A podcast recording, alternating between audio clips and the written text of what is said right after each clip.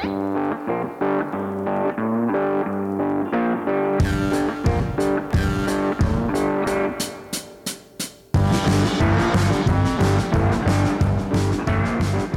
been very few times in human history when there's not been a war going on somewhere in the world at any given time. While it's good to avoid war, it's especially good to avoid war when the war goes on close to home. And it's a war that may be in your church or even inside of us. That's the war that's going to be talked about today in the book of James. And Steve, in James chapter 4, James takes a very hard turn with his tone and he gets very direct, very blunt. While he takes a hard turn with his tone, it's congruent with what he just talked about in chapter three of don't be causing chaos and sowing seeds of chaos within the church or the congregation. If you have your copy of the Word of God, turn to James chapter 4. We're going to be starting in verse 1. A little bit of review for a context, those of you that may be starting at this point in our study. We've been working our way through James. In James chapter 1, we found that he told us to be doers of the Word and not hearers only. James is focused on behavior. Chapter two, he told us to beware of personal favoritism. He talked about show me your faith. And there's, of course, the somewhat famous passage about being dead in faith. We learned in chapter two that faith without works is dead merely means that a, a person's faith is dead if it's not helping other people. Doesn't say that a person with no works is not saved. That's not what he's talking about there in chapter two. Then in chapter three, he talks about the damage that's done by the tongue and how the tongue can be compared to the rudder of a ship, to where if we can control that small rudder of the ship, we can control the whole ship. Likewise, if we can control our tongue, we can control our entire life. Up to now, in the book of James, he's been talking to my brethren and he had a more conciliatory tone. Well, here in chapter four, he gets very direct because there's some issues apparently in the congregations that James is writing to. And he's going to be dealing with some of these issues very direct. In chapter four, he talks about how to have effectual prayer. He talks about to be humble before God. And he talks about not judging other people. At the beginning of this, he talks about war. We're going to learn that first. Let's read in James chapter 4, starting in verse 1, says this What is the source of quarrels and conflicts among you? Is not the source your pleasures that wage war in your members? You lust and do not have, so you commit murder. You are envious and cannot obtain, so you fight and quarrel. You do not have because you do not ask. You ask and do not receive because you ask with wrong motives, so that you may spend it on your pleasures. You adulteresses, do you not know that friendship with the world is hostility towards God? Therefore, whoever wishes to be a friend of the world makes himself an enemy of God. Or do you think that the scripture speaks to no purpose? He jealously desires the spirit which he has made to dwell in us, but he gives a greater grace. Therefore it says, God is opposed to the proud, but gives grace to the humble. Steve, this passage here, as is most things in the Word of God, are just jam packed. It's quite dense with meaning, but it's also quite simple and direct. James has this way of making these short sentences that are just so clear, but they're so profound. Let's go ahead and look at part of this and go through this passage verse by verse. Verse one speaks about where wars, or some of the translations say quarrels or battles come from. Where does it say they come from? It says it comes from within them. It comes from them themselves. That that's what causes this war that's waging is from inside of them. I think it refers back again into chapter three when he talked a little bit about that. The source, once again, is us. Notice again throughout this book, he has been mentioning my brethren. But here he doesn't. He just starts out in verse one. What is the source of quarrels? He opens up, doesn't say my brothers. He's changed his tone here. He's talking about quarrels. And Steve, he's writing to Christians. He's writing to Christians in local congregations. Is it possible that there will be fights and quarrels, even spiritual wars in churches? Always. And sometimes they go away after there's been a great conflict that has come about and people have a lot of bruises, so to speak, from it, and a lot of egos are tamed down, but yet they still went through those conflicts. I think this could be true of any church. Why? Because you have people that are in those churches and we're always at war with the world. We have this conflict within ourselves and our nature is, is, is to do some of these things. We're changing. When we become a Christian, we have the Holy Spirit that indwells us and that helps to change us. Paul tells us, put on Christ every day. That's something that we have to do. In the previous verse that ended chapter three, verse 18, he said, go out there and make peace. It's an action word. It's something that you have to go do. It's not something that you passively do if you've ever been in a church that's had a major quarrel, it's quite painful. These are people that you're family members and, and, people you love. And it's about subjects that you care about. Therefore, when there is a quarrel, when there is a battle, when there is a fight, turns into a war, it's very damaging. It's very painful, very scarring emotionally. One of the benefits, I think, of James is because he is so direct, he gives us the exact cause of these quarrels. Look at verse one again. He asked a question, what's the source of quarrels and conflicts among you? Then he tells you exactly what it is. Is it not the source your pleasures? That wage war. This word here for pleasures, the original word is a, a negative sense. It, it's always given in a personal, sensual sense of, of pleasure. It's, it's the original word that the Greek word that we ultimately get the English word hedonism from. These are hedonistic pleasures. These are selfish pleasures. These aren't just like a, a good sense of pleasure. It's, it's, a, it's a bad sense of pleasure. What he's saying here is that the source of quarrels are this hedonistic pleasure that's in our, the members. And that's what is the source of these quarrels and fights. What's the characteristic of somebody that falls for these hedonistic pleasures? It means by the word implies that you just go off and do it. You follow your lusts and you do it while you might be at the time be thinking, this really isn't something I should be doing. I'll deal with it though after the fact. I'm going to follow these hedonistic pleasures and see where they go because I'm enjoying them at the time. James, in short, is just saying is, is that where do these quarrels come from? You. The problem is you. And that's what James bluntly is telling them. He says here, where's the source of quarrels among you? And the some of the translations there say in your members. And I, I, think there's two senses here of this. He's saying among you in the sense of your congregation. I think he's also saying uh, within an individual person.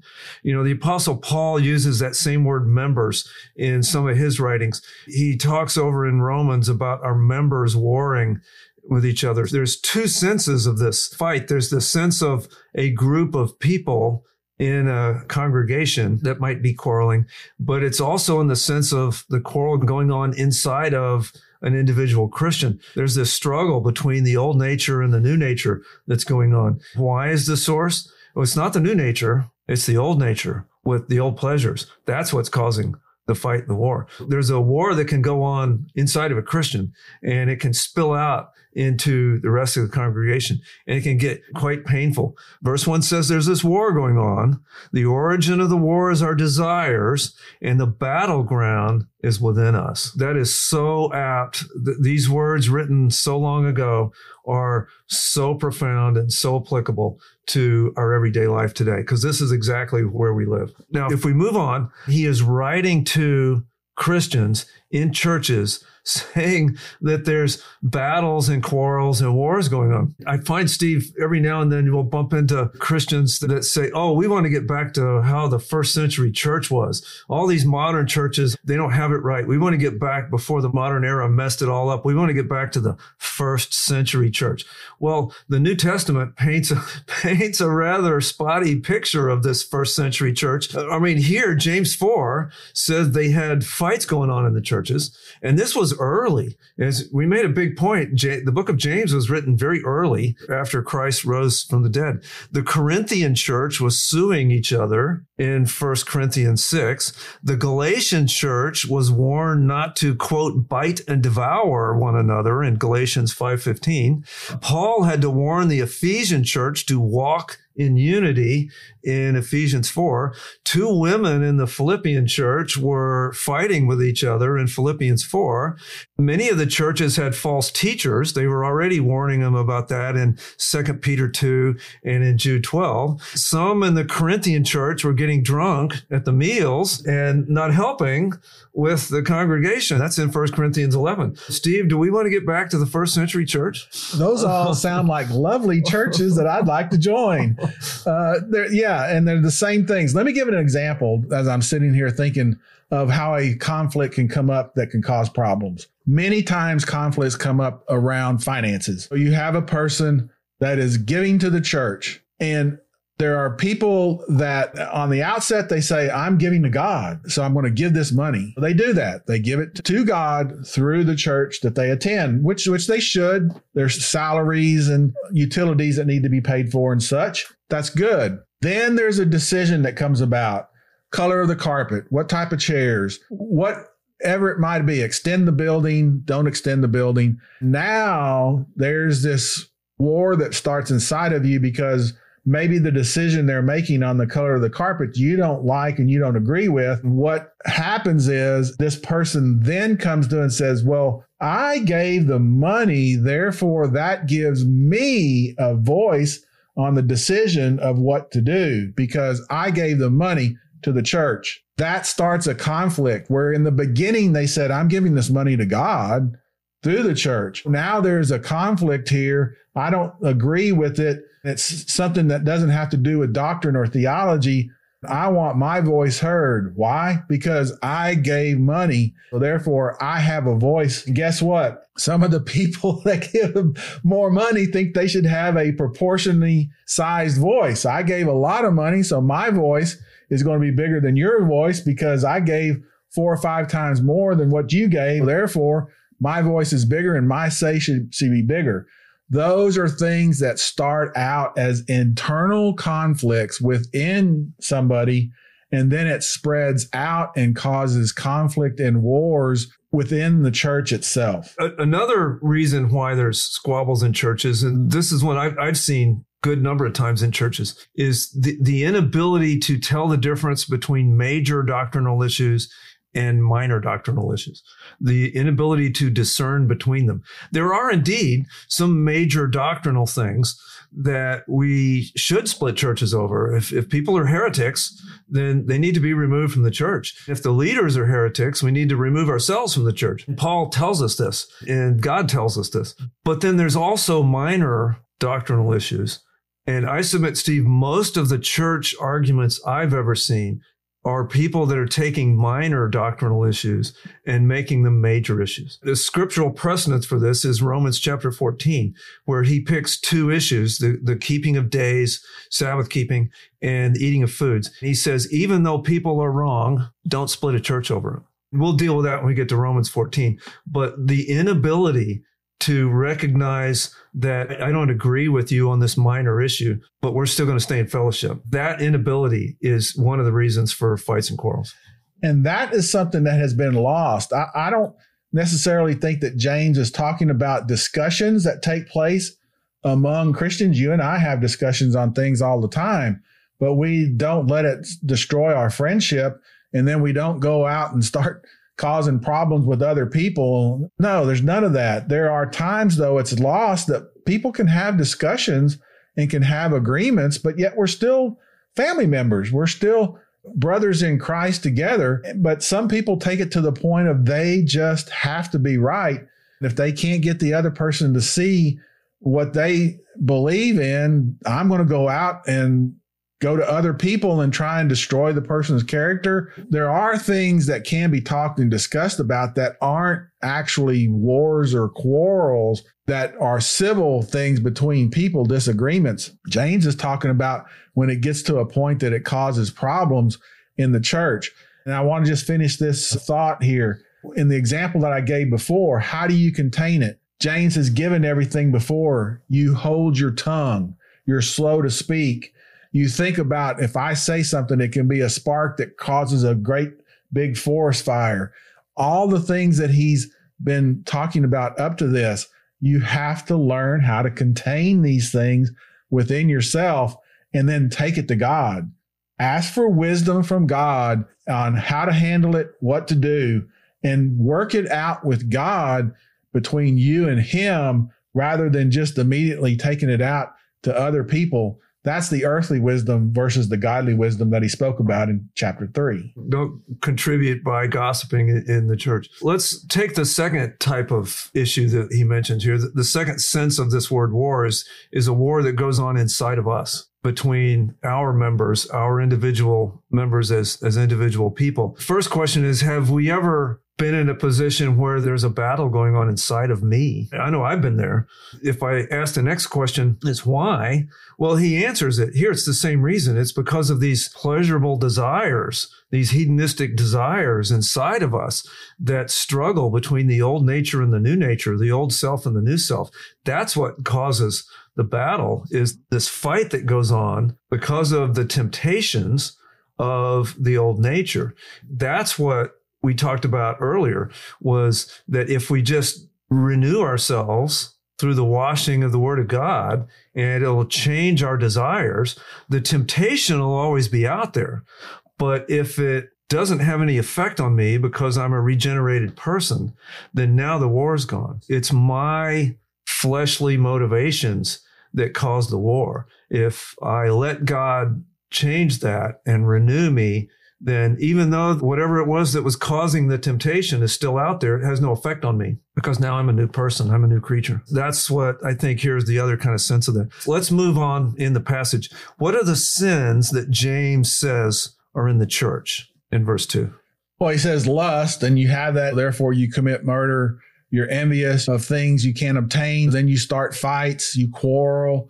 You don't have things because you don't ask for them. Of course, the things we should be asking are godly things. But when he uses this term here that you lust and you don't have, so you commit murder, I think, Glenn, that he's referring back to Jesus' Sermon on the Mount. I don't think people were actually going out and killing other church members.